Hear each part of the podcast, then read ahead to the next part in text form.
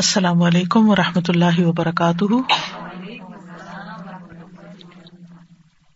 نحمده ونصلی علی رسوله الکریم، اما بعد فاعوذ باللہ من الشیطان الرجیم، بسم اللہ الرحمن الرحیم، رب اشرح لی صدری ویسر لی امری واحلل عقدۃ من لسانی یفقہوا قولی۔ پیج نمبر 258، فقہ خشوع القلب۔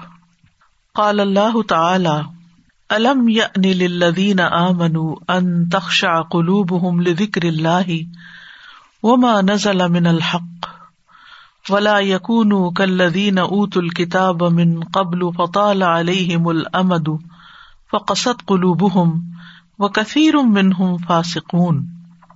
اللہ تعالیٰ کا فرمان ہے، کیا نہیں آیا وہ وقت ان لوگوں کے لیے جو ایمان لائے کہ ان کے دل اللہ کے ذکر کے لیے جھک جائیں، اور جو حق میں سے نازل ہو چکا ہے اس کے لیے، اور وہ ان لوگوں کی طرح نہ ہوں جنہیں کتاب دی گئی اس سے پہلے، پھر ان پر مدت لمبی ہو گئی تو ان کے دل سخت ہو گئے، اور ان میں سے اکثریت فاسق ہے۔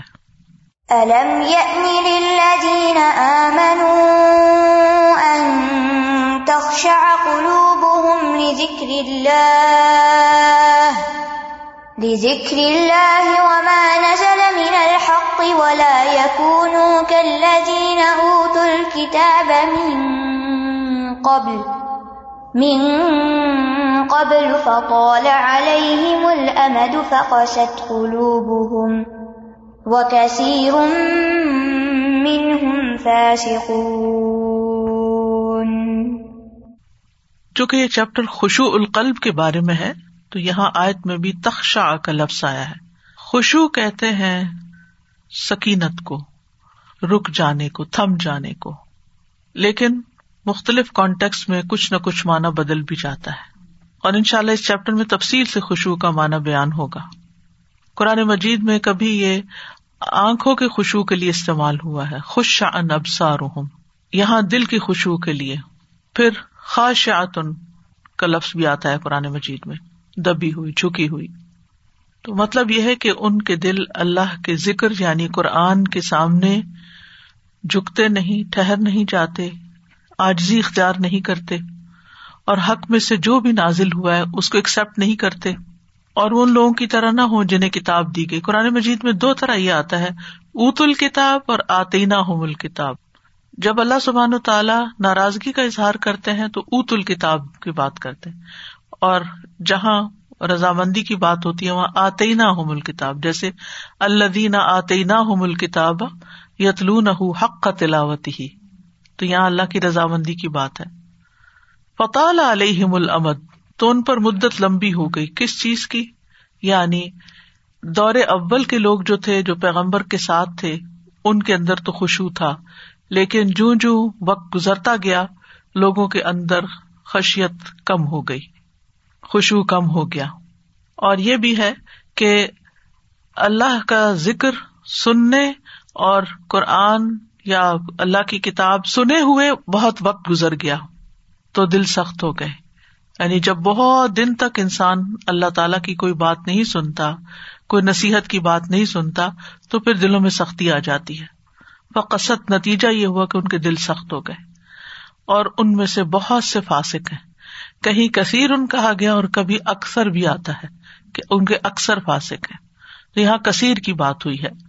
وقال اللہ تعالی قد افلح المؤمنون، یقیناً فلاح پا گئے مومن، الذین هم فی صلاتهم خاشعون، جو اپنی نمازوں میں خشوع اختیار کرتے ہیں، نمازوں کے اندر اللہ کی خشیت اختیار کرتے ہیں۔ اصل میں خشوع کہتے ہیں پھر دل میں اللہ تعالی کا ایسا ڈر جو انسان کے جوارح یا اعضاء سے ظاہر ہو جائے، جیسے خشعت الاصوات للرحمن، وہ دل میں اللہ کا ڈر ایسے طاری ہوگا زبان کے اوپر کہ آواز دب جائے گی، آواز نہیں نکل پائے گی۔ اسی طرح وہ ڈر آنکھوں سے ظاہر ہوتا ہے تو خشعن ابصارہم کا لفظ آتا ہے۔ تو جب دل پہ وہ خشوع کی کیفیت آتی ہے تو پھر انسان پورے کا پورا، یعنی اس کے جسم پر ظاہر میں بھی وہ نظر آتا ہے۔ قد افلح المؤمنون الذين هم في صلاتهم خاشعون. تو جو لوگ نماز میں پوری طرح اللہ تعالیٰ کی طرف متوجہ ہوتے ہیں، اللہ سے ڈرتے ہوئے نماز پڑھتے ہیں، ان کی حرکات ہی کچھ اور ہوتی ہیں. اور جو غفلت میں پڑھ رہے ہوتے ہیں، وہ ہل رہے ہوتے ہیں، کبھی کھجا رہے ہوتے ہیں، کبھی کپڑے ٹھیک کر رہے ہوتے ہیں، کبھی ادھر ادھر آنکھوں سے دیکھ رہے ہوتے ہیں، تو ان کی کیفیت ہی کچھ اور ہوتی ہے. اللہ تبارک و تعالی هو الواحد القہار، اللہ تبارک و تعالی وہی اکیلا غالب ہے، زبردست ہے. ذل جبروت، قوت والا، والملکوت، بادشاہت والا، والکبریا اور بڑائی والا، والعظمہ اور عظمت والا. الذی خضعت رقاب العباد لعظمتہ، وہ جس کی عظمت کے سامنے بندوں کی گردنیں جھک گئیں. وخشعت الاصوات لہیبتہ، اور اس کی ہیبت یا ڈر کی وجہ سے آوازیں دب گئیں. وذل الاقویاء لعزتہ، اور بڑے سے بڑے طاقتور اس کی قوت کے سامنے ذلیل ہو گئے. وافتقرت جمیع الخلائق الیہ، اور ساری مخلوق اس کی طرف محتاج ہو گئی یا محتاج ہے. یعنی اللہ سبحانہ وتعالی کی تعریف بیان ہوئی ہے یہاں. والخشوع قیام القلب بین یدی الرب بالخضوع والذل، اور خشوع کیا ہوتا ہے؟ دل کا قائم ہونا رب کے سامنے اطاعت اور عاجزی کے ساتھ. یعنی دل اللہ تعالی کی طرف متوجہ ہو اطاعت کے ساتھ، ایکسپٹنس کے ساتھ اور عاجزی کے ساتھ.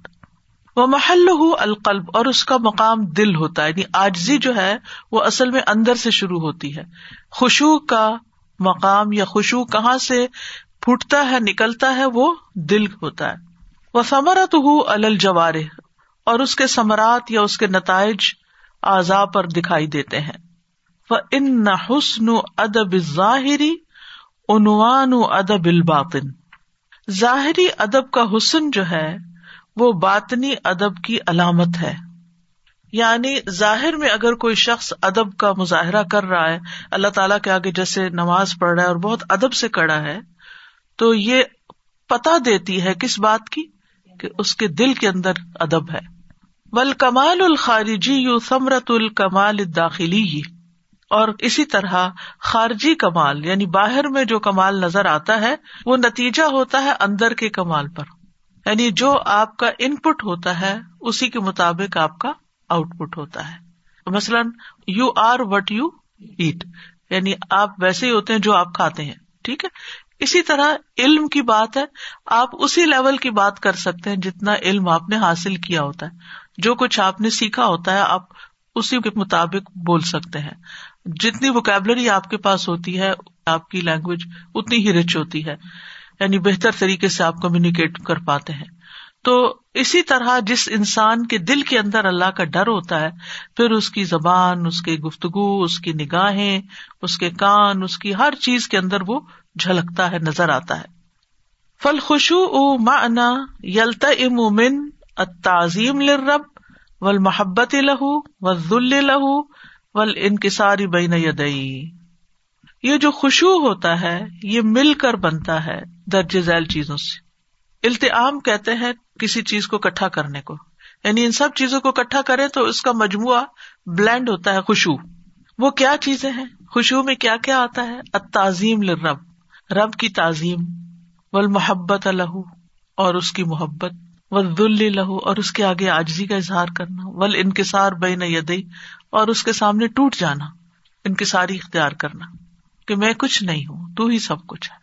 یعنی خشوع میں تعظیم بھی پائی جاتی ہے، محبت بھی پائی جاتی ہے، عاجزی بھی پائی جاتی ہے، اور انکساری بھی پائی جاتی ہے. والخشوع اربعۃ انواع، خشوع چار قسموں پر مشتمل ہے. خشوع کی چار قسمیں ہیں. الاول، نمبر 1، اتداع القلب والجوارح، دل اور جوارح کا عاجزی کرنا. جوارح اعضاء، دل کا اور باقی اعضاء کا عاجزی کا اظہار کرنا. وانکسارہا لنظر الرب الیہا، اور ان کا انکساری کرنا کہ رب ان کی طرف دیکھتا ہے. یعنی جب بندے کو احساس ہوتا ہے کہ میرا رب میرے دل کو دیکھتا ہے، مجھے دیکھ رہا ہے، تو انسان ڈر جاتا ہے، اس کے اندر ایک خشوع آتا ہے.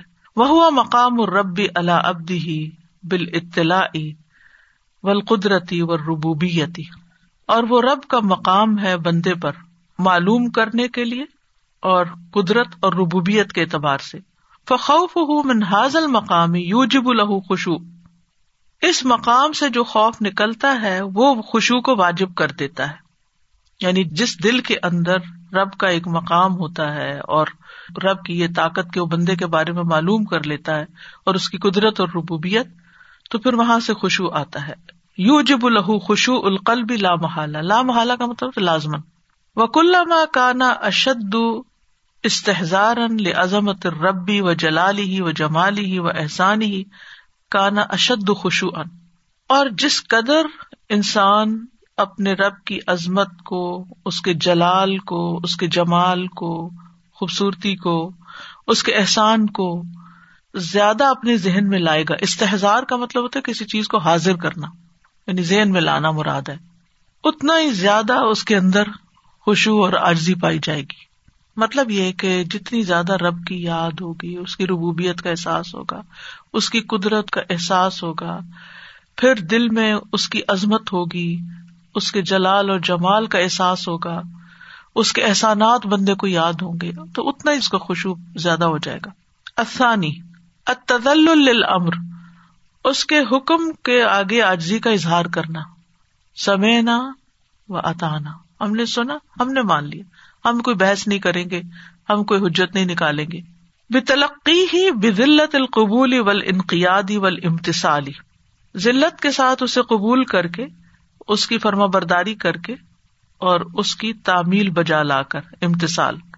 ما اظہار الذوف والافتقار الى الہدایت للامر قبل الفعل، اور اپنی کمزوری اور محتاجی ظاہر کر کے، کس چیز کے لیے؟ ہدایت کے لیے، اور عمل سے پہلے اس کے حکم کو قبول کر کے. والاعانۃ علیہ حال الفعل، اور کام کرتے ہوئے اللہ کی مدد مانگ کر. وقبولہ بعد الفعل، اور کرنے کے بعد قبولیت کی فکر کر کے. یعنی کسی انسان کی خشوع کا کیسے پتہ چلے گا کہ اس کے اندر ہے کہ نہیں؟ اس سے پتہ چلے گا کہ جب اللہ سبحانہ تعالیٰ کی طرف سے کوئی حکم آتا ہے تو جب حکم مل رہا ہوتا ہے تو اس وقت وہ کیا کرتا ہے، پھر اس پر عمل کیسے کرتا ہے، پھر عمل کے بعد کیا کرتا ہے. یہ تین مرحلے ہوتے ہیں نا. سب سے پہلے تو یہ کہ ہمارے اندر طلب کتنی ہے، ہمارے اندر خود کتنی تڑپ ہے کہ ہمیں اللہ کی بات پتہ چلے، اور جب وہ پتہ چل رہی ہوتی ہے تو ہمارے اندر ایکسیپٹنس کتنی ہوتی ہے. جب ہم ایکسیپٹ کر لیتے ہیں تو پھر کیا ہم اس پر عمل کرتے ہیں، اور عمل کرتے ہوئے ہماری حالت کیا ہوتی ہے، بیزاری کی، مجبوری کی، یا پھر خوشی کی، یا اللہ کا حکم ہے اس لیے کر رہی ہوں، کوئی بھی کام ہو. اور پھر جب ہو جاتا ہے، اللہ تعالیٰ کروا لیتا ہے وہ کام ہم سے، تو بعد میں دل کی حالت کیا ہوتی ہے، فخر اور تکبر اور غرور، یا اس بات کی فکر کہ اللہ مجھ سے قبول کر لے. ٹھیک ہے نا. تو یہ ساری چیزیں خشوع سے تعلق رکھتی ہیں. والاستسلام للحکم القدری، جیسے شرعی حکم کو اس نے مانا تھا، ایسے ہی جو اس کا تقدیر سے متعلق حکم ہے، فیصلہ ہے، اس کے آگے سر تسلیم خم کرنا. بعدم تلقیہ بالتسخط والکراہہ والاعتراض، ناراضگی، ناپسندیدگی اور اعتراض نہ کر کے اس کا استقبال کرنا. ٹھیک ہے. عدم کا مطلب نہیں کرنا، کیا تلقی اس کا قبول کرنا یا استقبال کرنا، تسخط ناراضگی، کراہت ناپسندیدگی، اعتراض آبجیکشن یا روگردانی. یعنی جب اللہ کی کوئی تقدیر نافذ ہو. نافذ کیسے ہوتی ہے؟ مثلا کوئی آپ کا بہت پیارا انسان دنیا سے چلا جاتا ہے، اللہ کی تقدیر نافذ ہو گئی نا. آج صبح میں فجر سے فارغ ہوئی تو ادریس صاحب نے مجھے بتایا کہ ان کی یونیورسٹی میں جہاں یہ پہلے پڑھاتے تھے، ایک بہت ینگ بچہ تھا جس کے دو بچے تھے چھوٹے چھوٹے، اور بہت ہی آؤٹ اسٹینڈنگ کورسز لکھ بھی رہا تھا اور بہت اچھی طرح لوگوں کو گائیڈ کر رہا تھا اور بہت اچھے اچھے کام کر رہا تھا. یعنی کچھ لوگ ہوتے ہیں نا کہ واقعی لگتا ہے کہ بہت کام کے لوگ ہوتے ہیں. اچانک ہارٹ اٹیک ہوا اور وہیں کے وہیں ڈیتھ ہو گئی. تقدیر ہے نا، یہ تقدیر نافذ ہوئی ہے، اللہ کا یہ فیصلہ آ گیا. اس کی زندگی اتنی لکھی تھی اللہ نے، بھلے وہ بہت کچھ کر رہا تھا یا لوگوں کو اس کی بڑی ضرورت تھی، اس کے اسٹوڈینٹس کو اس کی ضرورت تھی یا اس کے گھر والوں کو، اس کی بیوی بہت ینگ تھی، اس کے بچے چھوٹے چھوٹے تھے. پھر اللہ کو پتا ہے نا کیوں اس کو لیا. ہمیں نہیں سمجھ آتی بعض اوقات، لیکن اللہ تعالیٰ بعض اوقات جس کسی کو لے لیتا ہے نا، اس کے حق میں بعض اوقات وہی اچھا ہوتا ہے. ہو سکتا ہے اس کے بعد وہ کسی فتنے میں پڑ جائے، کسی محتاجی میں پڑ جائے، کسی اور مصیبت میں پڑ جائے، اس کی آخرت خراب ہو جائے. تو اللہ کو پتا ہے کہ اس وقت اس کا چلے جانا دنیا سے بہتر ہے، آگے چلا جائے. اللہ کا فیصلہ ہے نا, اللہ کی چیز ہے, اللہ نے بھیجا تھا, اللہ نے واپس لیا, انا للہ و انا الیہ راجعون. تو ایسے فیصلے بعض اوقات بہت قریب قریب دیکھنے کو ملتے ہیں. پھر اس وقت صبر نہ کرنا اور بہت زیادہ بے چینی کا اظہار کرنا اور بہت زیادہ, یا پھر اللہ تعالیٰ سے بدگمان ہونا یا ناراضگی کا اظہار کرنا, اس سے پتہ چلتا ہے کہ پھر دل میں کوئی خشوع نہیں ہے اور اللہ کی کوئی خشیت نہیں ہے. تو اس کے آگے سر جھکا دینا. والاستسلام للحکم القدری, تقدیر کے فیصلے پہ سر تسلیم خم, ناراض نہ ہو کے, ناپسند نہ کر کے, اعتراض نہ کر کے. وائے بھی نہیں کہنا, اعتراض نہیں کرنا, وائے وائے اللہ ٹو ہم نو, یہ بھی نہیں کہنا ایسا نہیں ہونا چاہیے تھا, یہ کیوں ہو گیا.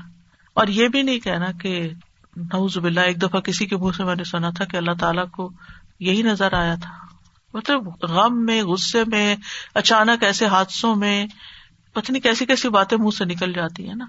بہت سال پہلے کی بات ہے جب میں نے کسی کے منہ سے یہ بات, بہت مجھے تکلیف ہوئی تھی, آج تک مجھے یہ جملہ نہیں بھولتا. ہم کیسے اللہ تعالیٰ پہ اعتراض کر سکتے, کیسے کر سکتے. اب مثال کے طور پر آپ کا کچن آپ کی ڈومین ہے, ایک مثال ہے, گھر میں خاتون کو ہی پتا ہوتا ہے کہ اس نے اس کو کیسے مینٹین کرنا ہے. اگر کوئی آپ سے پوچھنے لگ جائے کہ یہ آپ نے یہاں کیوں رکھا ہوا ہے, یہ یہاں کیوں رکھا ہوا ہے, یہاں کیا ہے, یہ کیا ہو رہا ہے, وہ کیا ہو رہا ہے, یہ کیوں کر رہی ہیں, کیسا لگے گا آپ کو؟ اس وقت اریٹیٹ ہوتا بندہ, کہ یعنی کہ ہمارا کام ہے, ہمیں پتا ہے کہ ہم نے کیا کرنا ہے. کیا ہمیں حق ہے کہ ہم اللہ تعالیٰ سے پوچھیں کہ آپ نے یہ کیوں کیا؟ ہم نہیں پوچھ سکتے, ہم اعتراض نہیں کر سکتے, ہم آبجیکٹ نہیں کر سکتے. ہماری تو نہ وہ عقل ہے, نہ وہ علم ہے, نہ ہماری قدرت ہے, نہ ہماری کوئی حیثیت ہے, ہو اور بھی اللہ کے سامنے کچھ بھی نہیں. تو اس لیے شرعی حکم, اللہ نے کہا نماز پڑھو, اب حجتیں کرنے بیٹھنے کیوں پڑھو, کس لیے پڑھو, کیوں 5 دفعہ اٹھو, اس کی ہسٹری کیا ہے, ان باتوں میں پڑھنے کی ضرورت ہی نہیں.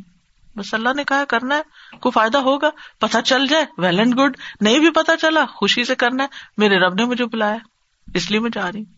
جب آپ کی کوئی محبوب ہستی آپ کو بلاتی ہے کہ آؤ, تو آپ اس سے پوچھتے ہیں کیوں, وہ کہتے ہیں شکر ہے بلایا ہم چلیں. تو اللہ تعالیٰ جو نماز کے لیے بلاتا ہے تو ہمیں کیا حق ہے کہ ہم بیٹھ کے حجتیں کریں. الثالث, نمبر 3, ترقب آفات النفس و آفات العمل, نفس کی آفتوں اور عمل کی آفتوں کی نگرانی کرنا.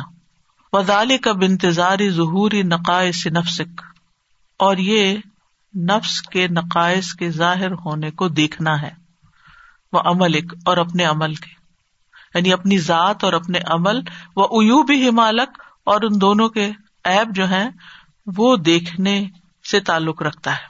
مطلب یہ ہے کہ انسان اپنا جائزہ لے, اپنی نگرانی کرے, اپنی غلطیوں کو دیکھے, اپنے عیبوں کو دیکھے, اور اچھی طرح پہچانے کہ میری ویکنیسز کیا کیا ہے, یعنی آفات نفس یعنی میرے نفس کی کیا کیا خرابیاں ہیں, اور میرے عمل میں کیا کیا کوتاہی ہے.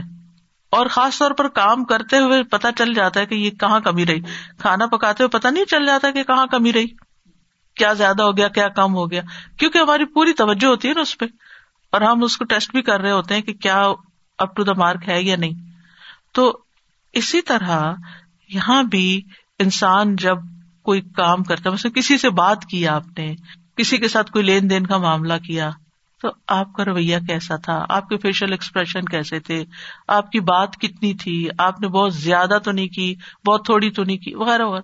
اچھا جب ہم کر چکتے ہیں نا, تو بعد میں ضرور احساس ہوتا ہے کہ میں نے کیا کیا. یہ ہے اپنے آپ کو خود واچ کرنا, اپنی نگرانی کرنا, اور اپنی غلطیوں کو خود پوائنٹ آؤٹ کر لینا کہ یہ میں نے کچھ صحیح نہیں کیا, اور پھر ان کی اصلاح کی فکر کرنا.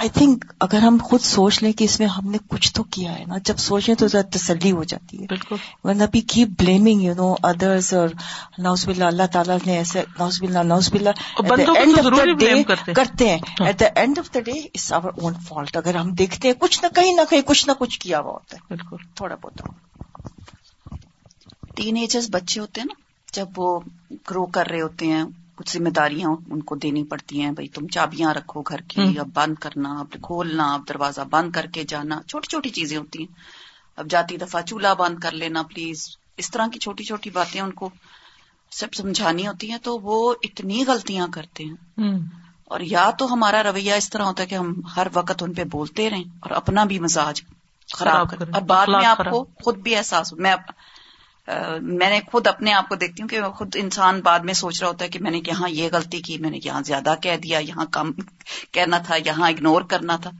اسی طرح دا ادر وے وہ بچہ بھی جو ہے وہ ریئلائز کر رہے ہوتے ہیں، بچے بھی اپنی جگہ پہ کہ ہاں یہ اب ہمیں گھر ہے، اب آپ دروازہ کھول آئے ہیں، اب یہ کر آئے ہیں، پھر اب آئندہ سے اب نہیں کرنا.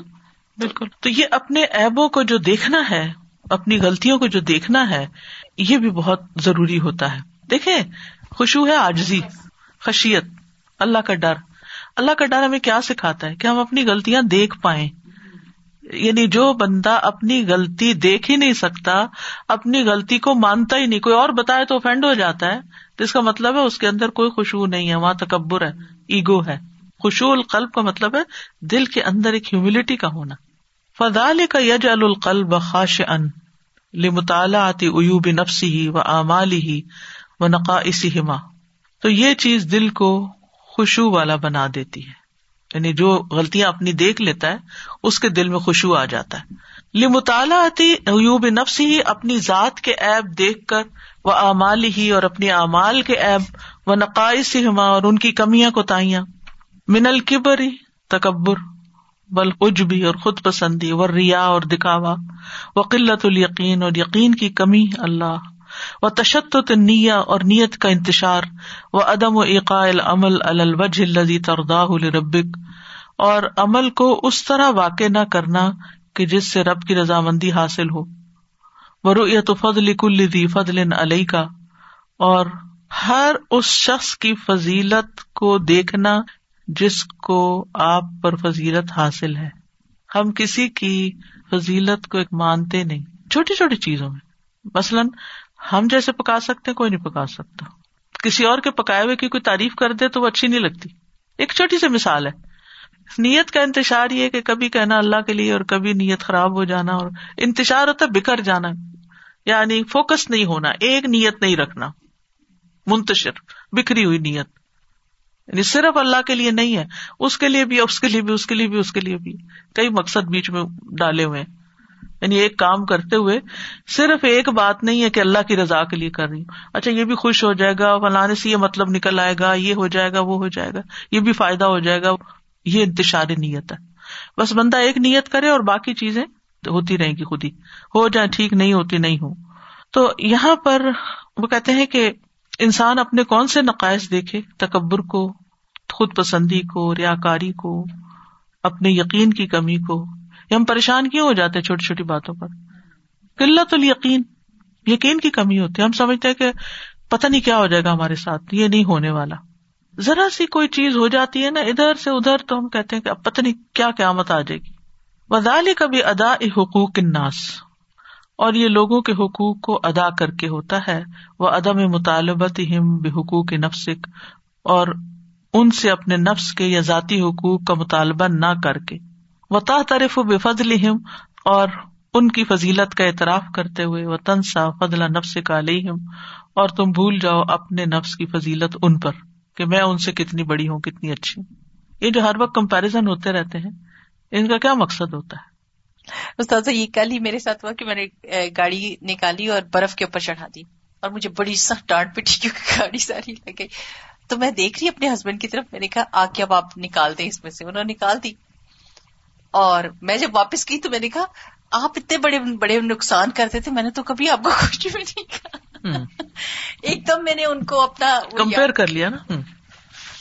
اور ہم سب یہی کرتے ہیں، صرف آپ کی بات نہیں ہے، ٹپیکل چیزیں ہیں، لیکن یہ ہماری عادتوں میں اتنی شامل ہو گئی ہیں کہ ہمیں اپنی یہ غلطیاں بھی نظر نہیں آتی. کیا اس وقت آپ نے سوچا کہ میں نے یہ بات غلط کہی؟ ان کو نہیں سوچتے، یہ کم ہی سوچتے ہیں کہ یہ مجھے کہنے کی ضرورت کیا تھی، یہ مجھے نہیں کہنا چاہیے تھا. لیکن اگر ہمیں کوئی ذرا سی بھی کوئی چیز پوائنٹ آؤٹ کرتے ہیں، فوراً واپس فائر کرتے ہیں کہ تم نے بھی تو یہ کیا تھا. پھر بعد میں احساس ہوتا ہے، لیکن پھر اس کو سلا دیتے ہیں، چپ کرو. الرابع، چوتھی بات، ضبط النفس، نفس کو کنٹرول کرنا، ضبط نفس، نفس کو ڈسپلن کرنا. بالذل والانکسار عن البسط والادلال الذی تقتضیہ المکاشفہ، نفس کو ذلت اور انکساری کے ساتھ کنٹرول کرنا، فرینک ہونے سے، لاڈ کرنے سے. الذی تقتضیہ المکاشفہ، جو مکاشفہ یعنی دکھاوے کا تقاضا کرتا ہے. ان چیزوں سے. وہ کاشفہ ہوتا ہے چھپی ہوئی چیز کو کھول دینا, سامنے کر دینا. ٹھیک ہے, وَأَنْ يَخْفَى أَحْوَالُهُ عَنِ الْخَلْقِ جُهْدَهُ, اور یہ کہ مخفی ہوں اس کے حالات مخلوق سے اس کی محنت مشقت کے, کا خشوعہ وذلہ وانکسارہ لئلا یراہ الناس, جیسے اس کا خشوع, اس کی عاجزی, انکساری, تاکہ اسے لوگ نہ دیکھیں. فیوجبہ اطلاعہم علیہا, کا جاننا اور اس کو پسند آتا ہے ان پر. ورؤیتہم لہا, اور ان کا ان نیکیوں کو دیکھنا. فیفسد علیہ وقتہ وقلبہ وحالہ مع اللہ, تو یہ اس کے وقت, اس کے دل اور اس کے اللہ کے ساتھ تعلق کو بگاڑ دیتا ہے. فلا شیء انفع للصادق من التحقق بالمسکنۃ والفاقۃ والذلۃ, تو سچے انسان کے لیے کوئی چیز اس سے زیادہ فائدہ مند نہیں کہ وہ اپنی مسکینی, فقر و فاقہ اور ذلت کو ثابت کرے. مطلب اس کا یہ ہے کہ جیسے ہمارے اندر کی کیفیات ہوتی ہیں نا, وہ دوسروں سے چھپی ہوئی ہوتی ہیں. ہمارے اندر کتنی عاجزی ہے, کتنی انکساری ہے کیا نہیں. تو بعض اوقات ہم کیا کرتے ہیں کہ ان کو ظاہر کرنے کا شوق رکھتے ہیں کہ ہم دوسروں کو بتائیں کہ ہمارے اندر کیا ہے. ٹھیک ہے نا, کہ میں نے فلاں آیت پڑھی تو میں رو پڑی, یعنی دکھاوے کے معنی میں بنتا ہے ایک طرح سے نا. آگے مزید بھی, یعنی اس سے نفس کو کنٹرول کرنا بھی ضروری ہوتا ہے. یعنی ہم اپنے ساتھ کتنی سٹرگل کر رہے ہیں نیک بننے کی, مثلاً متقی بننے کی, محسن بننے کی. کیا ضرورت ہے ان کہانیوں کو کسی کو سنانے کی؟ ایک مثال ہے نا, یعنی جب کسی مجلس میں بیٹھتے ہیں, میں نے اتنے روزے رکھے تاکہ میری یہ عادت ٹھیک ہو جائے, مثلاً. یہ آپ کی جہد ہے نا, اس کو چھپانا ہے. وَأَنْ يَخْفَى أَحْوَالَهُ عَنِ الْخَلْقِ جُهْدَهُ, لوگوں سے, مخلوق سے اپنی سٹرگلز جو ہیں اندر کی. پہلی بات یہ کہ ہم اپنی غلطیاں پہچانے. جب پہچان جاتے ہیں تو پھر وہ اپنے اندر بہت بری لگنے لگتی ہیں کہ یہ نکل جائیں. کچھ لوگوں کو تو اپنی ظاہری چہرے پہ کچھ لگ جائے تو وہ ان کو بہت برا لگتا کہ یہ ٹھیک کر لوں کسی طرح, لیکن کچھ لوگوں کو اپنے دل پہ پڑے داغ بہت برے لگتے ہیں. کسی کے بارے میں بدگمانی آ گئی, یا اللہ نکلے باہر. کیونکہ انسان جب کسی کے بارے میں سوچتا ہے تو اس بیچارے کو تو پتہ بھی نہیں ہوگا کہ آپ کیا برا سوچ رہے ہیں. ہرٹ کون ہو رہا ہوگا؟ آپ خود ہرٹ ہو رہے ہیں, اندر آپ خود ہرٹ ہو رہے ہیں نا, کیونکہ کسی کو کیا پتا آپ کتنا برا سوچ رہے ہیں اس کے لیے. اگر آپ اس کے لیے برا, اس کے کچھ لوگ اتنے نیگیٹو تھنکنگ رکھتے ہیں, ہر چیز اور ہر بندے کے بارے میں برا سوچتے ہیں, وہ سوائے اپنے آپ کو نقصان دینے کے کچھ نہیں کرتے, اور ان کو اپنی غلطی کا احساس بھی نہیں ہوتا.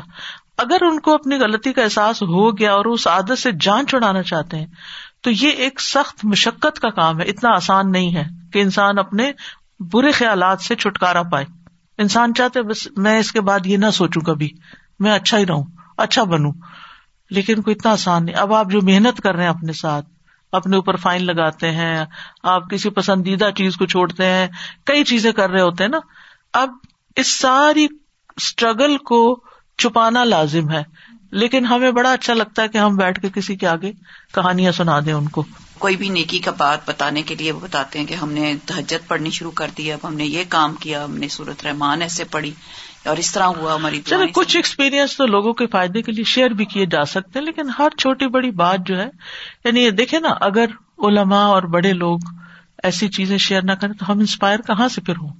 ہمیں ریئل سٹوریز چاہیے ہوتی ہیں. اب جیسے یہ میں جو بخاری میں کر رہی ہوں, تابعین, تبع تابعین کے واقعات اور قصے, کہ وہ 300 مسکینوں کو روز صدقہ کرتے تھے یا اتنا. تو اگر یہ نہ پتہ چلے ہمیں باتیں, تو ہمیں کہاں سے خیال آئے کہ ہم کتنے پیچھے ہیں؟ انسینٹیو ملتا ہے اس حد تک ٹھیک ہے, لیکن ایک عادت ہی بن جائے انسان کی کہ ذرا سی کوئی ادھر سے ادھر چیز, پینسل اٹھا کے رکھیے تو بھی کسی کو بتائے بغیر, وہ کسی سے کہتے ہیں کھانا ہضم نہ ہو. کچھ لوگوں کی یہ عادت ہوتی ہے نا, اور چھوٹی بڑی بات دوسروں کو بتانی ہے, اب میں یہ کر رہی ہوں, اب میں وہ کر رہی ہوں. یہ چیزیں نہیں ہونی چاہیے. جیسے کہ اللہ تعالیٰ نے دیکھو میرے ساتھ ایسا کیا, اتنا اچھا ہو گیا, جیسے لوگوں کو بیٹھ کے اپنا بتانا. اس میں انسپائر تو کم ہوتا ہے لیکن اپنی بڑائی بھی طرح جی, یعنی کہ جو اپنی بڑائی بیان کرنے کے قصے ہیں نا, تو وہ نہیں ہونے چاہیے. السلام علیکم. میں سوچ رہی تھی میں نے کہیں پڑھا تھا پر مجھے صحیح سے یاد نہیں کہاں, کہ دن میں ہم سب کو ایک ایسی نیکی کرنی چاہیے جس کا کسی اور کو پتہ نہ چلے. بالکل ایسا ہے کچھ, کسی بھی اسکالر نے کہا ہوگا, تاکہ پھر وہ اپنے نفس کا امتحان ہوتا ہے نا، وہ ایک طرح سے سیلف کنٹرول، کیونکہ یہاں اس پیراگراف میں سیلف کنٹرول کی بات ہو رہی ہے. ٹھیک ہے، آئی تھنک 100% یہ ایک چیز ہے جو لائک سب پریکٹس کر سکتے ہیں. لائک اگر ایک تھوڑی سی چیز بھی ہو جو ہم کریں ہر روز، لیکن وہ نیت یہ ہو کہ وہ کسی کو نہیں، ہم نے کبھی بھی بتانا کیسے کیا تھا. بالکل. تو پھر لائک آئی تھنک اپنے ساتھ بھی ایک چیلنج ہوتا ہے، اپنے آپ کو کنٹرول کرنے کا، اپنے آپ کو سورٹ آف ٹرین کرنے کا کہ یہ بہتر طریقہ ہے جینے کا، اور پھر ایک نیکی بھی ہو جاتی ہے اسی طرح سے. کہتا ہے کہ پھر انسان کو جو پسند آتا ہے نا لوگوں کو بتانا اور ان کو دکھانا، تو اس سے اس کا وقت بھی ضائع ہوتا ہے، اس کے دل کا بھی حال خراب ہوتا ہے، کیونکہ الٹیمیٹلی یہ ایک غلط کام ہے اور اس سے دل خوش نہیں اور بعد میں پریشانی ہوتی ہے، اور پھر اللہ کے ساتھ اس کا تعلق بھی کمزور پڑتا ہے. وَأَلَّا يَرَى الْفَضْلُ وَالْإِحْسَانُ إِلَّا مِنَ اللَّهِ، اور یہ کہ وہ فضل اور احسان کو نہیں دیکھتا مگر اللہ کی طرف سے. فَهُوَ الْمَانُّ بِهِ، پھر وہی اس پر احسان کرنے والا ہے، بلا سبب من کا، بغیر تمہارے کسی سبب کے. وَالشَّهْقَةِ الَّتِي تَعْرِضُ أَحْيَانًا عِنْدَ سَمَاعِ الْقُرْآنِ أَوْ عِنْدَ ذِكْرِ اللَّهِ لَهَا أَسْبَابٌ، اور سرد آہ کا نکلنا، شہقہ گاسپنگ کو بھی کہتے ہیں، اور آہ کو ایسے یعنی کہ روتا ہے اندر ہی اندر انسان، جیسے اس کے لیے بھی یہ لفظ استعمال ہوتا ہے، ٹھنڈے سانس بھرنے ہوتا ہے نا. الَّتِي تَعْرِضُ أَحْيَانًا، جو کبھی کبھی پیش آتا ہے انسان کو، عند سماع القرآن، قرآن سنتے وقت، یعنی انسان قرآن سن رہا ہوتا ہے اور سمجھ آ رہا ہوتا ہے تو بیچ میں وہ آہ بھر لیتا ہے. او عند ذکر اللہ، یا اللہ کو یاد کرتے ہوئے. لہا اسباب، اس کے کچھ ریزنز ہوتے ہیں. منہا، ان میں سے، ان یلوہا لہو عند سماع القرآن والذکر درجتاً لیست لہو فیرتاہ لہا، کہ قرآن سنتے وقت، ذکر سنتے وقت اس کے سامنے ایک ایسا درجہ ظاہر ہوتا ہے جو اس کا ہوتا نہیں، تو اس پر اس کو خوشی ہوتی ہے. فَيَشْحَقْ، تو وہ آہ بھرتا ہے. فَهَذِهِ شَحْقَةُ شَوْقٍ، یہ شوق سے آہیں بھرنا ہے، یعنی خوشی سے آہ بھرنا ہے. مثلاً آپ قرآن سن رہے ہیں، قَدْ أَفْلَحَ الْمُؤْمِنُونَ، اور اس کے آگے آئیں ساری صفات اور وہ ساری پائی جاتی ہیں آپ کے اندر، تو پھر کیا ہوگا؟ آہ ایسے انسان خوشی سے کرے گا، الحمدللہ یہ سب ہو گیا.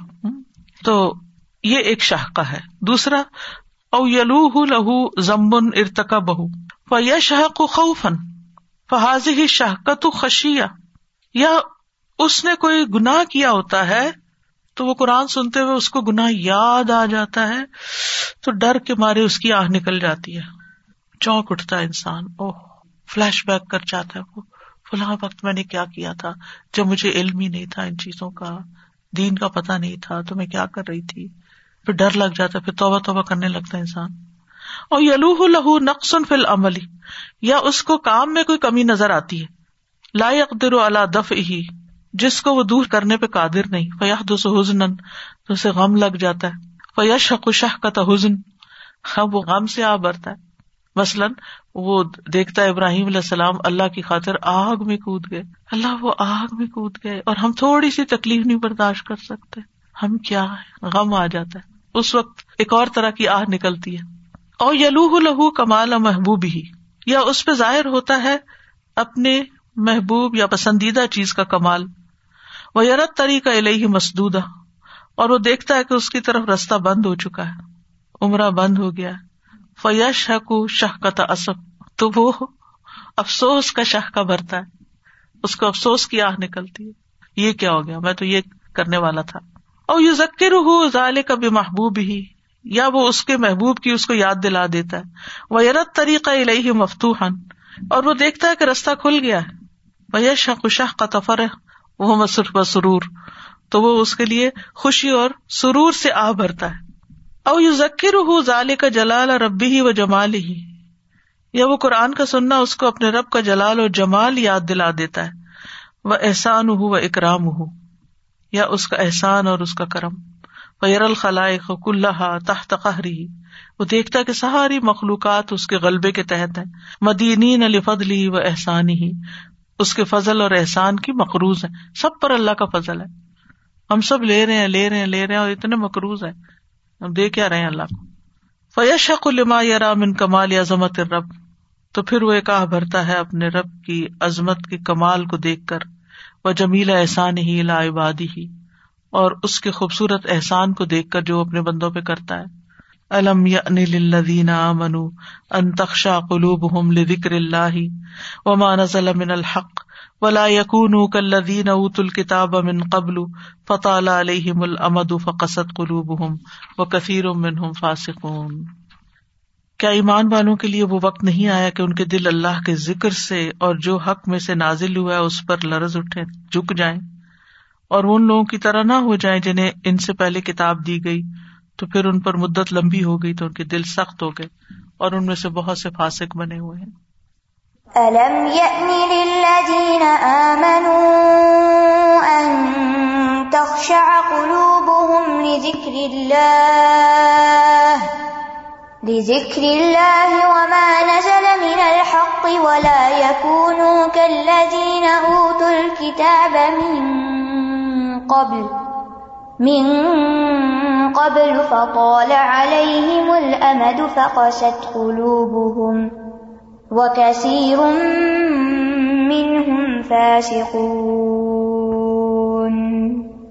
سادہ یہ جو ابھی آپ نے مینشن کیا نا کہ ساری آہیں جو ڈفرینٹ سچویشنز میں نکلتی ہیں، یہ بھی بہت پرسنل لیول پہ ہونا چاہیے کہ یہ نہیں کہ گروپ میں بیٹھ کے آپ ذکر کریں کہ میں نے یہ پڑھا تو میرا دل کی یہ حالت ہو گئی.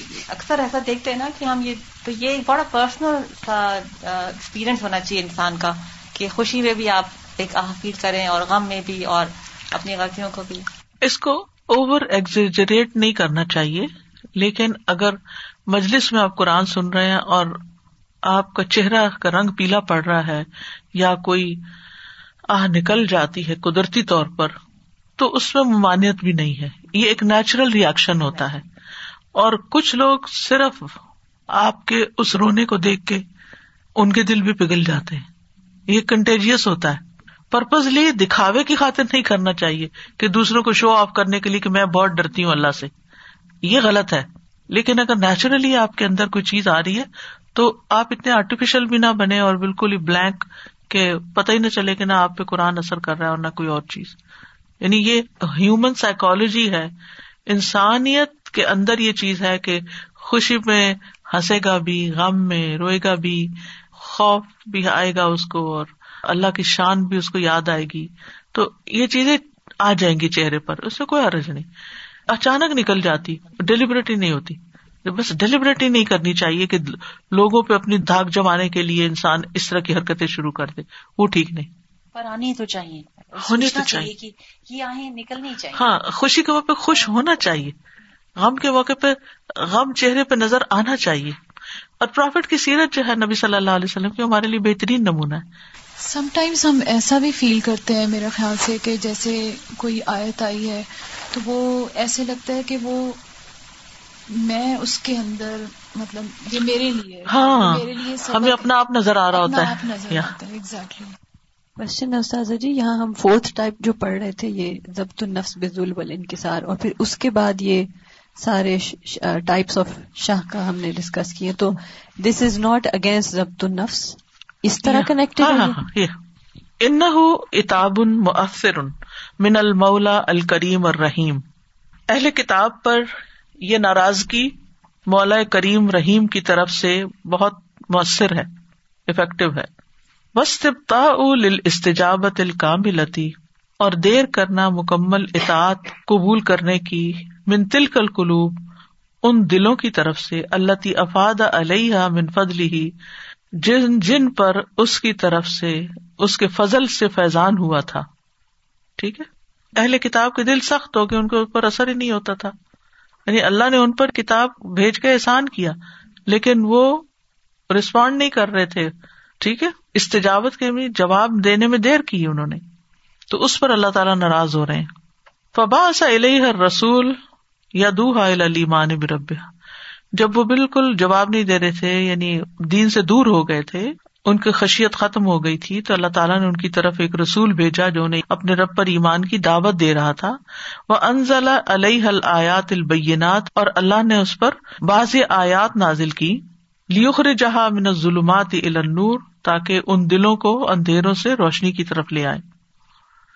وَأَرَاهَا مِنْ آیَاتِهِ فِي الْكَوْنِ وَالْخَلْقِ مَا يُبْصَرُ وَيُحْظَرُ، اور انہیں ان دلوں کو کائنات میں نشانیاں دکھائیں اور مخلوقات میں جیسے پرندوں میں جانوروں میں جو دیکھی جاتی ہیں اور جن سے ڈرا جاتا ہے. کوئی زلزلہ آ گیا، کوئی بولکینو پھٹ گیا، یہ نشانیاں ہیں نا. تو کچھ نشانیاں تو دیکھ کے انسان کے اندر اللہ کی محبت آتی ہے اور کچھ ڈر آتا ہے. انہ عتاب فیہ الود، اس عتاب کے اندر ایک محبت بھی ہے. وفیہ الحظ، اور اس میں ابھارنا بھی ہے. وفیہ الاستجاشہ، اور اس میں قوت پیدا کرنا بھی ہے. الی الشعور بجلال اللہ، اللہ کے جلال کی شعور کی. والخشوع لذکرہ، اور اس کے ذکر کے لیے نرم پڑ جانا. وتلقی ما نزل من الحق بما یلیق بجلال اللہ من الخشیۃ والطاعۃ والاستسلام، اور قبول کرنا جو حق میں سے نازل ہوا ہے اس کو جیسا کہ اللہ کے جلال کے لائق ہے، اس کی خشیت، اطاعت اور فرما برداری کے ساتھ.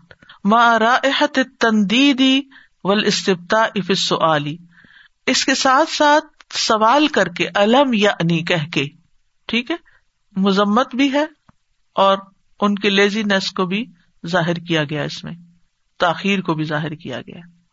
ٹھیک ہے، یعنی جہاں اللہ سبحانہ تعالی نے ان کو ابھارا ہے وہاں ایک طرح سے عتاب بھی ظاہر کیا ہے، مراد یہ ناراضگی بھی ظاہر کی ہے. وَإِلَى جَانِبِ الْحَزِّ وَالْإِسْتِبْطَاءِ، ان کو ابھارنے اور ان کے دیر کرنے. تحذیر من عاقبۃ التباتُ والتقاؤس، خبردار کرنا ہے تاخیر اور سستی اور لیزینس کے انجام سے. عن الاستجابت، استجابت کے، استجابت سے جو تاخیر کر رہے ہیں. ٹھیک ہے، اللہ تعالیٰ پوچھ رہے ہیں، علم یعنی للذین، جواب ہی نہیں دے رہے. کیوں نہیں جواب دے رہے؟ جواب دو کہ نہیں اللہ تعالیٰ وقت آ گیا ہے، ہم آپ کی بات مانیں گے. تو اس میں ابھارنا بھی ہے اور اس کے ساتھ ساتھ ڈرانا بھی مقصود ہے کہ دیکھو سستی کا انجام بہت برا ہوگا، یہ مطلب ہے. وہ بیان لما یخشی القلوب من الصدع، اور یہ بیان بھی کیا گیا ہے کہ کون سی چیزیں دل کو زنگ سے ڈھانپ لیتی ہیں. حین یمتد بہا زمن بدون جلا، جب ان پر ایک لمبا عرصہ گزر جاتا ہے کہ ان کو صاف نہیں کیا جاتا، چمکایا نہیں جاتا. وما تنتہی الیہ من القسوۃ بعد اللین، اور جو چیز نرمی کے بعد سختی کی طرف لے جاتی ہے ایٹ دا اینڈ. حین تغفل عن ذکر اللہ، جب انسان اللہ کے ذکر سے غافل ہوتا ہے. وحین لا تخشع للحق، اور جو وہ حق کے آگے جھکتا نہیں ہے. یہ بھی اللہ تعالیٰ نے ان کو بتا دیا اس آیت میں.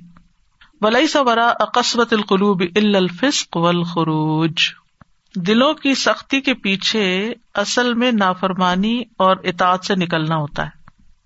دل کب سخت ہوتا ہے؟ جب انسان اللہ کی بات نہیں مانتا. وَلَا يَكُونُوا كَالَّذِينَ أُوتُوا الْكِتَابَ مِنْ قَبْلُ، ان لوگوں کی طرح نہ ہو جانا جنہیں تم سے پہلے کتاب دی گئی. فَطَالَ عَلَيْهِمُ الْأَمَدُ فَقَسَتْ قُلُوبُهُمْ، ان پہ مدت طویل ہو گئی تو ان کے دل سخت ہو گئے. وَكَثِيرٌ مِّنْهُمْ فَاسِقُونَ، اور ان کی اکثریت فاسق ہے. وَلَا يَكُونُوا كَالَّذِينَ أُوتُوا الْكِتَابَ مِن قَبْلُ فَطَالَ عَلَيْهِمُ الْأَمَدُ فَقَسَتْ قُلُوبُهُمْ وَكَثِيرٌ مِّنْهُمْ فَاسِقُونَ. سر کل بچے بات کر رہے تھے تو کہہ رہے تھے کہ کچھ لوگ کہہ دیتے ہیں کہ جب ہم مرنے لگے ہمیں دیکھو تو ہمارا دل بند ہو رہا ہے تو ہمیں ریوائیو نہ کرنا، اجازت نہیں دیتے کہ وہ شوق لگائیں اور دوبارہ سے. تو بچے بتا رہے تھے کہ اکثر ایسے ہوتا ہے کہ جب شوق لگتا ہے تو دل ٹھیک بھی ہو جاتا ہے، بلکہ بہت زیادہ دیر تک وہ زندہ رہتے ہیں اور اچھی زندگی گزارتے ہیں. بالکل اسی طرح اللہ سبحانہ و تعالیٰ جب جھٹکا لگاتے ہیں تو اکثر بیشتر کچھ ایسے لوگ ہوتے ہیں جو بہت عرصے تک وہ بہت نیک ہو جاتے ہیں، بہت اچھے غافل ہوتے ہیں، پھر کوئی جھٹکا لگتا ہے تو پھر وہ ہوش میں آ جاتے ہیں اور دیر تک ان کا دل زندہ رہتا ہے ایمان کے ساتھ. ان القلب البشری سریع التقلب، انسانی دل بہت زیادہ الٹ پلٹ ہوتا ہے، بہت تیزی کے ساتھ. آج خوش ہے، آج ناراض ہے، آج اداس ہے، آج کچھ ہے. کثیر النسیان، اور بہت زیادہ بھولنے والا بھی ہے. وفیہ نور الفطرہ، اس میں فطرت کا نور بھی اللہ نے رکھا ہے. فاذا طال علیہ الامد بلا تذکیر ولا تذکر تبلد وقسا، پھر جب اس پر مدت لمبی ہو جاتی ہے نصیحت کیے بغیر اور یاد دہانی کے بغیر تو وہ ڈل ہو جاتا ہے، سست ہو جاتا ہے، سخت ہو جاتا ہے. تبلد بلید ہوتا ہے جو سوچتا سمجھتا کچھ نہیں، کون ذہن جس کا ہوتا ہے نا، بلید انسان ہوتا ہے جو کن ذہن ہوتا ہے. جیسے سستی ہوتی ہے نا, دو طرح کی ہوتی ہے, ایک دل کی سستی ہوتی ہے اور ایک جسم کی سستی ہوتی ہے. دل کی یا دماغ کی سستی کیا ہے یا عقل کی سستی کیا ہے؟ نہ سوچنا, نہ سمجھنا, نہ غور کرنا, بس گزار رہے ہیں, کچھ ضرورت نہیں زیادہ سوچنے کی, اتنی عقل استعمال کرنے کی ضرورت تھی. یعنی کچھ لوگ پرواہ نہیں کرتے کیا ہو رہا ہے کیا نہیں ہو رہا. دوسری ہوتی ہے جسم کی, اٹھ کے کچھ کرنا ہی نہ, اپنے لیے بھی نہ کرنا, کسی کے لیے بھی کچھ نہ کرنا. یہ دونوں چیزیں جو ہیں انسان کے لیے نقصان دہ ہوتی ہیں, کہ اگر وہ سوچتا نہیں, عقل سے کام نہیں لیتا. اور اس کی وجہ کیا ہوتی ہے کہ ایک لمبا عرصہ گزر جاتا ہے کہ انسان کو کسی نے کوئی نصیحت نہیں کی ہوتی, یا جھنجھوڑا نہیں ہوتا, یا ذکر اللہ یعنی قرآن کے ساتھ اس کا کوئی تعلق نہیں ہوتا. کیونکہ قرآن میں جب انسان آخرت کی آیات, جہنم کی آیات پڑھتا ہے, کہاں اٹھتا ہے کہ میں کیسے اپنا وقت دنیا کا ضائع کر سکتا ہوں, مجھے تو آگے جا کے اللہ کو حساب دینا ہے, مجھے مرنا ہے ایک دن, میری موت آنی ہے, پتہ نہیں کیسے آئے گی, مجھے قبر میں اکیلے جانا ہے, مجھے اس کی تیاری کرنی ہے. تو پھر وہ اپنے دماغ کو بلاک نہیں کر سکتا, ٹھیک ہے, لازماً اس کو سوچنا ہی پڑتا ہے, سے نہیں آئے گا. بہت سے لوگ قرآن کریم سے تعلق ہوتا بھی ہے, ٹو سرفیس لیول ترجمہ پڑھتے بھی ہیں, جہنم جنت سبھی چیزیں, لیکن کیونکہ وہ تھاٹ پروسیس کرنا ہی نہیں آیا, کبھی سیکھا نہیں, سوچا نہیں, ایسی علمی اس میں شامل نہیں ہوئے کہ جہاں سے آپ سیکھتے ہیں لوگوں سے کہ کیسے سوچا بھی جائے, یا ایسے مجالس میں نہیں بیٹھے. جی آج گھر اور کچن کی بات ہوتی تو اسی کی سیمپل لے کے آتی ہوں. آج صبح ہی سوچ رہی تھی کہ کچھ بچوں کو یا تو ماں باپ نے ٹوکا نہیں ہوتا, انہیں نہ بسترے نظر آتے ہیں کوئی, نہ انہیں کوئی کہ وہ ادھر ادھر بیڈ ٹھیک کرنا ہے اپنا اٹھتے ساتھ ہی, یا اپنے گھر کی صفائی کرنی ہے, یا اپنے کپڑے کہاں رکھنے ہیں. چھوٹی چھوٹی چیزیں ہوتی ہیں, لیکن وہ نہ وہ نصیحت یا تو سنتے نہیں, یا انہوں نے اتنی کانوں سے نکال دی ہوتی. بچیوں کی شادیاں ہوئی ہیں اور وہ اپنے گھر نہیں صحیح رکھتی, الماری میں صحیح کپڑے نہیں رکھتی, جس کی وجہ سے ہر وقت وہ ظاہر ہے پھر تعلقات خراب ہوتے ہیں. تو ہم اتنے خود پسند ہو گئے ہیں اور اپنی رائے کو, ایون یہ تو گھر کی بات کر رہی ہوں, تو کھانے پینے میں بھی ایسی نقصان دہ چیزیں اپنے آپ کو پلا رہے ہوتے ہیں. میں اپنے بیٹے کی بات کرتی ہوں, وہ ایک بلیک کافی سی بلیک ٹی سی پیتا ہے. بھئی اس کو اتنی دفعہ کہا ہے کہ تم صبح نہار منہ یہ پیتے ہو, اس سے کیا فائدہ. تو اپنے آپ کو خود نقصان دے رہے ہیں, وہ پھر اس کے بعد ایسیڈیٹیز ہوتی ہیں. ابھی ینگ تو نہیں بچے, ان کو پتہ نہیں ہوتا, احساس نہیں ہوتا کہ ہم کیا کر رہے ہیں. تو اسی طرح اپنے ساتھ ایسے نفس کے ساتھ یہ میں کہتی ہوں زیادتی ہے. میں نے ایک آرٹیکل پڑھا تھا, اکرم ندوی ایک آکسفورڈ میں ایک اسکالر ہیں, انڈین ہے بیسیکلی, بہت ہی خوبصورت آرٹیکل تھا. وہ کہتے ہیں کہ میں نے یہ جائزہ لیا کہ دنیا میں جتنے بھی نقصان ہو رہے ہیں نا, فساد ہو رہے ہیں, ان سب کے پیچھے عقل نہ استعمال کرنا ہے, عقل کی کمی ہے. یعنی بیماریاں ہوں, کچھ بھی ہو, سب میں عقل استعمال نہیں کی گئی. تو جب انسان عقل استعمال کرتا ہے تو پھر عقل اصل میں کیا کرتی ہے, نفع نقصان ہمیں بتاتی ہے کہ یہ کرو گے تو تمہارا فائدہ, یہ کرو گے تو نقصان ہے. اور پھر عقل مند وہ ہوتا ہے جو سبق سیکھ لیتا ہے نقصان والی چیز سے. وَأَظْلَمَ وَآتَمَ, اور دل اندھیرا ہو جاتا ہے. فَلَا بُدَّ مِن تَذْكِيرِ هَذَا الْقَلْبِ, تو دل کو یہ یاد دہانی لازم ہے. حَتَّى يَذْكُرَ وَيَخْشَى, یہاں تک کہ وہ جاگ جائے اور ڈرنے لگے. ولا بد من الطرق علیہ, اور لازم ہے کہ اس کو کھٹکھٹایا جائے. طارق ہوتا نا کھٹکھٹانے والا, والسماء والطارق, کہ جس سے وہ شفاف ہو جائے اور باریک ہو جائے. ولا بد من الیقظۃ الدائمۃ, اور لازم ہے کہ ہمیشہ بیدار رہے. کہ لا یصیبہ التبلد والقساوہ, تاکہ اس کے اندر یہ تبلد یعنی یہ ڈلنس اور یہ سختی نہ آئے. انسان ہر وقت اپنے آپ کو جگا کے رکھے دل کو, کہ یہ سستی اس کے اندر آئے ہی نہ. وَلَٰكِن لَا بَأْسَ مِنْ قَلْبِ خَمْدٍ وَجَمْدٍ, لیکن کوئی بات نہیں کہ کبھی دل بجھ بھی جاتا ہے اور جم بھی جاتا ہے. وَقَسَا وَتَبَلَّدَ, کبھی سخت ہو جاتا ہے, بے حس ہو جاتا ہے. فَإِنَّهُ يُمْكِنُ أَن تَدِبَّ فِيهِ الْحَيَاةُ, تو ممکن ہے کہ اس میں زندگی دوڑے. وَأَن يَشْرُقَ فِيهِ النُّورُ, اور اس میں نور چمک اٹھے. وَأَن يَخْشَىٰ لِذِكْرِ اللَّهِ, اور اس میں اللہ کے یاد سے خشوع پیدا ہو جائے. یعنی کوئی بات نہیں کہ اگر پہلے دل ایسا تھا تو ممکن ہے کہ اب اس میں زندگی آ جائے. یعنی اگر آپ کے اندر اس طرح کی فیلنگ ہے کہ کچھ کرنے کو دل نہیں چاہتا یا آپ کے اندر ایک ڈلنس ہے قلب کے اندر, تو اس پہ بیٹھ نہ جاؤ بلکہ ہوپ فل رہو کہ یہ ٹھیک بھی ہو سکتا ہے. لا علاج نہیں ہے, آتی جاتی چیزیں, ہر انسان کے اوپر تھکاوٹ آ جاتی ہے, سستی آ جاتی ہے, لیکن اس کو ہوپ فل رہنا چاہیے کہ یہ ٹھیک بھی ہو جائے گا. فاللہ عز وجل یحیی الارض بعد موتہا, اللہ سبحانہ و تعالیٰ زمین کو اس کی موت کے بعد, خشک ہونے کے بعد زندہ کر دیتا بارش سے. فتزخرف بالنبات والازہار, تو وہ مزین ہو جاتی ہے نباتات اور پھولوں کے ساتھ. زخرف القول ہوتا ہے نا. وتخرج الحبوب والثمار, اور اناج اور دانے اس میں سے نکل آتے ہیں. وتصبح الارض مخضرا بعد ان کانت مغبرا, اور زمین سرسبز ہو جاتی ہے اس کے بعد کہ وہ غبار آلود تھی. فترى الارض حامدة, آپ دیکھتے ہیں کہ زمین خشک ہو گئی. فاذا انزلنا عليها الماء اهتزت وربت, پھر جب ہم اس پر پانی اتارتے ہیں, بارش ہوتی ہے تو تر تازہ ہو جاتی ہے, ابھر آتی ہے. وانبتت من كل زوج بهيج, اور وہ ہر طرح کے رونق والے پودے اگا دیتی ہے. سبحان اللہ, یعنی ایک دل ہوتا ہے جو پہلے مردہ تھا, پھر اللہ نے اس کو قرآن کے ساتھ زندگی دی تو وہ رونق والا ہو گیا, اس پہ سب پھول پھل آ گئے. وَتَرَى الْأَرْضَ هَامِدَةً فَإِذَا أَنزَلْنَا عَلَيْهَا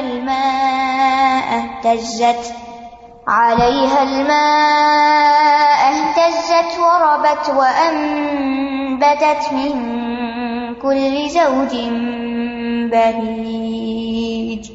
وَكَذَلِكَ الْقُلُوبُ حِينَ يَشَاءُ اللَّهُ, اسی طرح دل جب اللہ چاہتا ہے.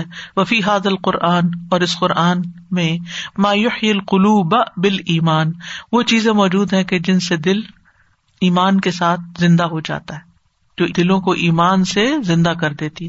كَمَا تَحْيَا الْأَرْضُ بِالْمَاءِ, جیسے زمین پانی سے زندہ ہو جاتی. اعلموا أَنَّ اللَّهَ يُحْيِي الْأَرْضَ بَعْدَ مَوْتِهَا, جان لو کہ اللہ زمین کو اس کی موت کے بعد زندہ کر دیتا ہے. قد بیننا لکم الآیات لعلکم تعقلون, ہم نے تمہارے لیے آیات کھول کے بیان کر دی ہیں تاکہ تم عقل سے کام لو. یعنی اگر زمین بارش سے زندہ ہو جاتی ہے تو دل کیوں نہیں ہو سکتے قرآن سے زندہ؟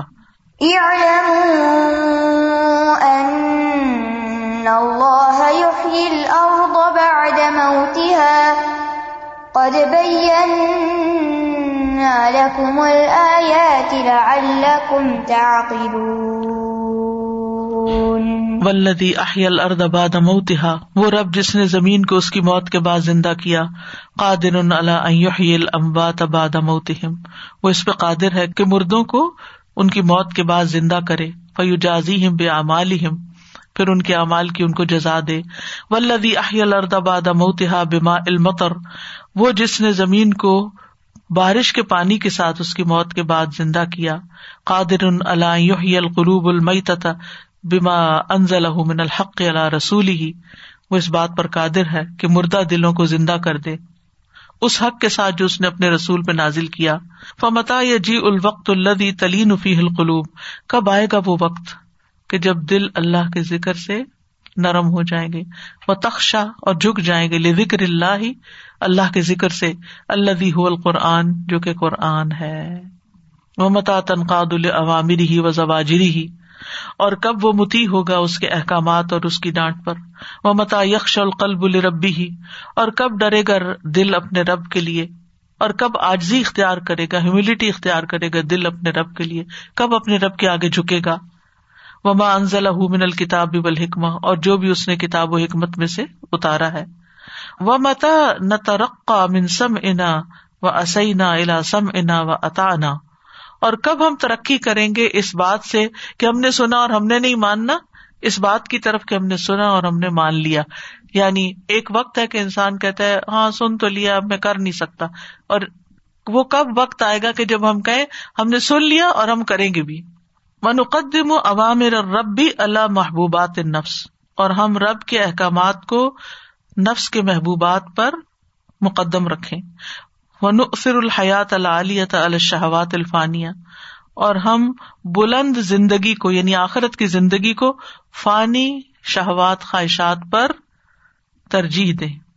إِنَّمَا كَانَ قَوْلَ الْمُؤْمِنِينَ, بے شک مومنوں کی بات تو یہ ہوتی ہے اذا دعوا الی اللہ ورسولہ، جب وہ اللہ اور اس کے رسول کی طرف بلائے جاتے ہیں، لیحکم بینہم، کہ وہ ان کے درمیان فیصلہ کرے، ان یقولوا سمعنا واطعنا، کہ بس وہ کہہ دیں کہ ہم نے سنا اور ہم نے اطاعت کی، واولئک ھم المفلحون، اور یہی لوگ فلاح پانے والے ہیں۔ انما كان قول المؤمنین اذا دعوا الى اللہ ورسولہ ليحكم بينهم أن يقولوا سمعنا وأطعنا وأولئك هم المفلحون۔ ألا خبردار، ما أحوج القلوب في كل وقت إلى أن تذكر بما أنزله الله، سنو دل کتنے زیادہ محتاج ہیں اس بات کے ہر وقت کہ ان کو یاد دہانی کرائی جاتی رہے اس چیز کے ساتھ جسے اللہ نے نازل کیا ہے۔ یعنی ہم افورڈ ہی نہیں کر سکتے کہ ہم اپنے دل کو ذکر کی غذا نہ پلائیں۔ وَتُنَاطَقَ بِالْحِکْمَةِ وَالْمَوْعِظَةِ، اور ان سے بات کی جائے حکمت اور نصیحت کی، لِأَلَّا تَحْصُلَ لَهَا الْغَفْلَةُ، تاکہ ان پہ غفلت آئے ہی نہ، وَالْقَسْوَةُ وَجُمُودُ الْعَيْنِ، اور سنگ دلی اور آنکھوں کا خشک ہو جانا، یعنی تاکہ دلوں پہ غفلت اور قسوت اور جمود العین چھائے ہی نہ، یا انسانوں پر۔ فذکر بالقرآن من یخاف وعید، اس قرآن کے ساتھ نصیحت کرو اس شخص کو جو میری وعید سے، میرے ڈراوے سے ڈرتا ہو۔ اللہم اجعلنا منہم۔ فذکر بالقرآن من یخاف وعید۔ خلاصہ کیا ہوا؟ سارے سبق کا نتیجہ کیا ہے؟ یعنی دلوں کو اگر غذا نہ دی جائے ان کی تو پھر کیا ہوتا ہے؟ زنگ لگ جاتا ہے، وہ مر جاتے ہیں، وہ ڈل ہو جاتے ہیں، وہ سست ہو جاتے ہیں۔ لہذا بہت ضروری ہے کہ ان کو وہ چیز مسلسل دی جائے جس سے وہ بیمار نہ ہو، اللہ کے آگے جھکتے رہیں۔ جب ہم نے قرآن پڑھنا شروع کیا تھا تو آپ یقین کریں کہ اب جیسے یہ پڑھا ہے میں نے، اور مجھے یہ سمجھ آ رہی ہے کہ سوچنے کی صلاحیت یعنی کو زنگ لگا ہوا تھا۔ جی آپ پڑھا رہی ہوتی تھی تو اس طرح نہیں ہم لے سک رہے تھے جس طرح لینا چاہیے قرآن کو، لیکن قرآن نے دھیرے دھیرے سمجھنا سوچنا سکھا دیا۔ یعنی یہ بھی ایک سیکھنے کی چیز ہے کہ کس طرح سے آپ کو فیل ہونا چاہیے اللہ سبحانہ تعالیٰ کی بات سن کے۔ وہ کون لوگ ہیں جو قرآن پڑھتے ہیں اور روتے ہیں؟ ہم میں سے کتنے لوگ ہیں جو ہم قرآن پڑھ کے روتے ہوں، کہ ہمیں رونا آتا ہو، سن کے رونا آتا ہو، پڑھ کے رونا آتا ہو۔ جب ہم قرآن کا جو بھی ورد ختم کرتے ہیں تو ہمارے دل کے اندر کتنا خشوع آ چکا ہوتا ہے۔ ہم سب کو سوچنا چاہیے۔ آپ کہہ رہی تھی نا کہ ہر علم والے کا درجہ ہوتا ہے، وہ جیسے جیسے علم سیکھتا جاتا ہے اور اس کی عقل زیادہ کھلتی چلی جاتی ہے، اس کو زیادہ اللہ تعالیٰ کی باتوں کی سمجھ آتی ہے، فکر، سوچ، تدبر۔ دیکھیں بعض لوگ نا بظاہر ایک جیسے کام کر رہے ہوتے ہیں، چار لوگ ہیں ایک جیسا کام کر رہے ہیں، چاروں کے اجر میں فرق ہوگا۔ کس بات کا؟ کس دل کے ساتھ کیا، کس محبت کے ساتھ کیا، کس خوف کے ساتھ کیا، کتنی چاہت کے ساتھ کیا۔ یعنی ہم وہی کام، چاہے عبادت ہو، چاہے خدمت ہو، چاہے دعوت کا دین کا کام ہو، اگر ہم دل لگا کے محبت سے کر رہے ہیں تو اس کا نتیجہ کچھ اور ہوگا، اور اگر مارے بندے کر رہے ہیں مصیبت کے مارے تو نتیجہ کچھ اور ہوگا۔ وآخر دعوانا ان الحمدللہ رب العالمین۔ سبحانک اللہم وبحمدک، اشہد ان لا الہ الا انت، استغفرک واتوب الیک۔ السلام علیکم ورحمۃ اللہ وبرکاتہ۔